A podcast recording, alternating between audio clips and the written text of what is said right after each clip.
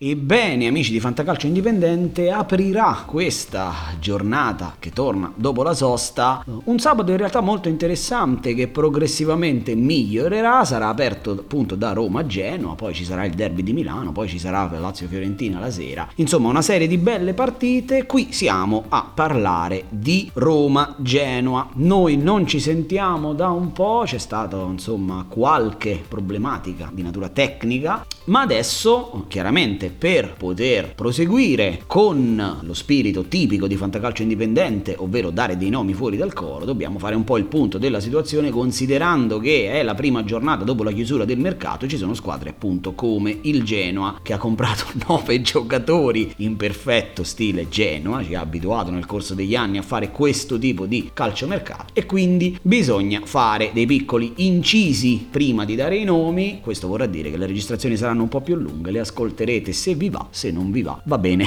lo stesso. Detto ciò, per parlare di Genoa dobbiamo agganciarci all'ultimo turno disputato, quello fra Genoa e Udinese, e parlare dell'allenatore del Genoa, perché come tutti saprete, con somma sorpresa di tutti, compreso del sottoscritto, il Genoa prima della sosta ha cambiato allenatore chiamando il signor Alex Blessin, un signore molto giovane tedesco e quindi poi arriveremo anche a capire la nazionalità, perché poi c'era stato prima di chiamare Alex Blessing, si era fatto il nome di Labadia, anche lui tedesco, un po' il Ballardini di Germania che viene chiamato a cercare di, di raccogliere le macerie di, di, di, squadre in estrema difficoltà. Ad ogni modo Alexander Blessing, che potrebbe venire il dubbio esista davvero, persino guardando la sua pagina Wikipedia, ma fa parte di quella scuderia Red Bull, quindi quella scuderia, lui è cresciuto nelle giovanili del Red Bull Lipsia, chiamato, fu chiamato ad allenare da Ragnick eh, dopo aver avuto una carriera da assicuratore, quindi questo signore nella vita faceva tutt'altro, fa parte di quella schiera di laptop trainer, il cui maggiore esponente è Nagelsmann che allena il Bayern Monaco con risultati nettamente diversi, ma questo signore nella sua carriera ha allenato una sola squadra, parlo di Blessing, ovvero lo Stand che ha portato al quinto posto nella, nel campionato belga con un modo di giocare molto particolare, quindi scuderia Red Bull e fa parte di quel conglomerato di squadre eh, detenute bene o male dalla stessa proprietà, tra cui c'è il Barnley, che giocano tutte eh, più o meno allo stesso modo. Non so se molti, se qualcuno ci avrà fatto caso, ma giocano con quello che viene definito Skyball, cioè una vera e propria filosofia dietro questa follia,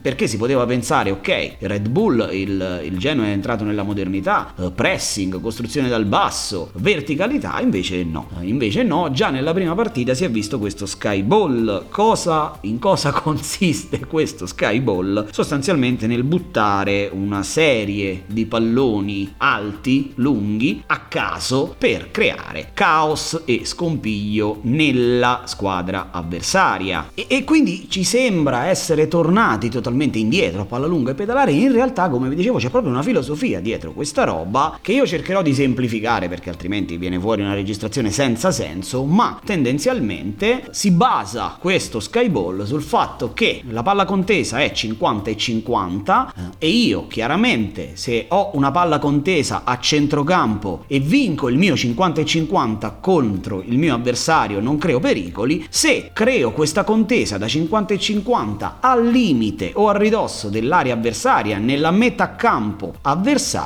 e vinco il mio 50 50 e 50 ho la possibilità di creare pericoli, non è una follia ragazzi, è veramente così. Ecco perché eh, questo skyball consiste in questo allontanare quanto più possibile con lanci alti e lunghi la palla verso la metà campo avversaria e cercare di vincere la contesa e se non ci si riesce con le buone eh, si cominciano a dare insomma delle gran mazzuolate. Ecco, questa è la filosofia del Genoa e in Genoa Udinese lo scorso turno prima della sosta, non so quanti ripeto l'abbiano guardata, ma si è visto proprio questo, ovvero si è visto lanci totalmente a caso da chiunque. La palla veniva lanciata sistematicamente in avanti, tant'è che ci sono delle statistiche che vorrei leggervi rapidamente per darvi la dimensione, ma non sarà chiaramente una statistica fine a se stessa perché poi arriveremo anche a capire cosa fare al fantacalcio per questa situazione, perché potrebbe essere uno spunto interessante. Durante Genoa-Udinese ci sono secondo me due statistiche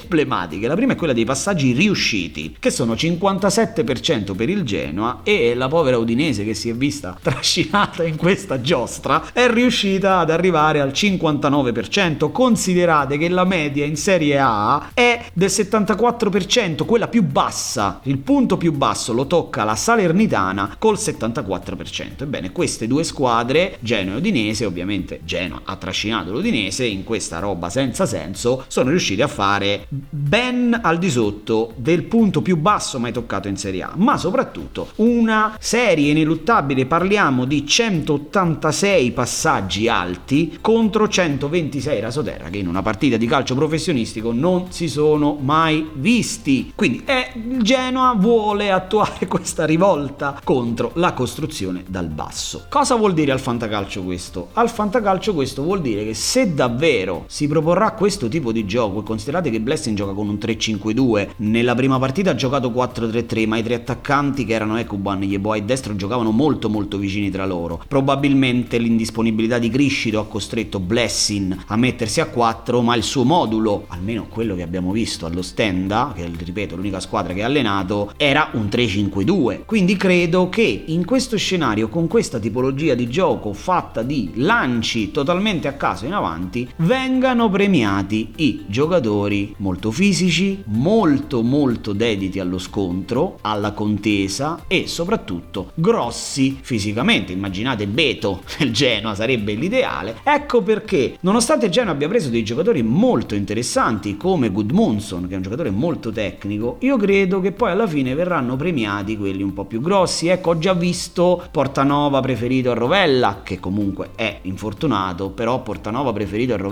Io credo che ci sia da puntare su questo tipo di calciatori nel genere. Fatta questa premessa lunghissima, ragazzi, che partita vedremo contro la Roma? Io credo che vedremo lo Sky Ball. Ecco perché ho spiegato che se avessi detto così, probabilmente molti di voi si sarebbero chiesti cos'è lo Sky Ball. Quindi si farà trascinare la Roma. La Roma sicuramente non è l'Udinese. La Roma ha un gioco, ha una proposta, ha calciatori tecnici. Però credo che sia complicato andare a contrastare questo tipo di gioco che azzera tutto sommato i valori tecnici. Perché la palla gran parte del tempo è per aria, si riduce il tempo di gioco effettivo e se sei bravo e fortunato negli uno contro uno, nei 50 e 50, rischi anche di creare pericoli. Ecco perché Fantacalcio Indipendente fa un po' di scelte particolari come al solito. Naturalmente ragazzi della Roma mettete tutti, cioè in questa partita della Roma vanno messi tutti, così come andrebbero evitati tutti quelli del Genoa. Io parto dal calciatore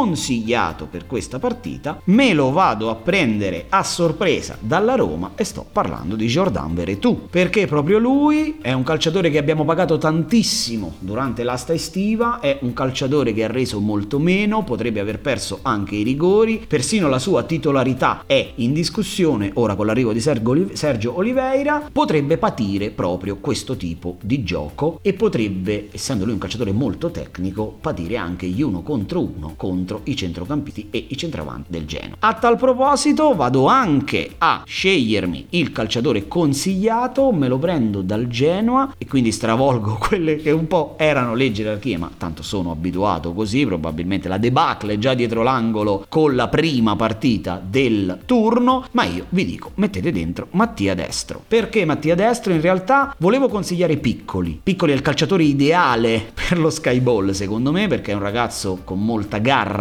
con molta voglia di fare, con molta voglia di mettersi in luce ed è stato preso con questa formula molto particolare che più gioca, meno costa al Genoa il prestito. Ad ogni modo, potete tenere in considerazione anche Piccoli, io vi dico Mattia Destro perché è un ex, perché potrebbe avere l'esperienza necessaria per sfruttare il nuovo modo di giocare del Genoa. Quindi per questa partita dentro Mattia Destro, fuori Jordan Veretù.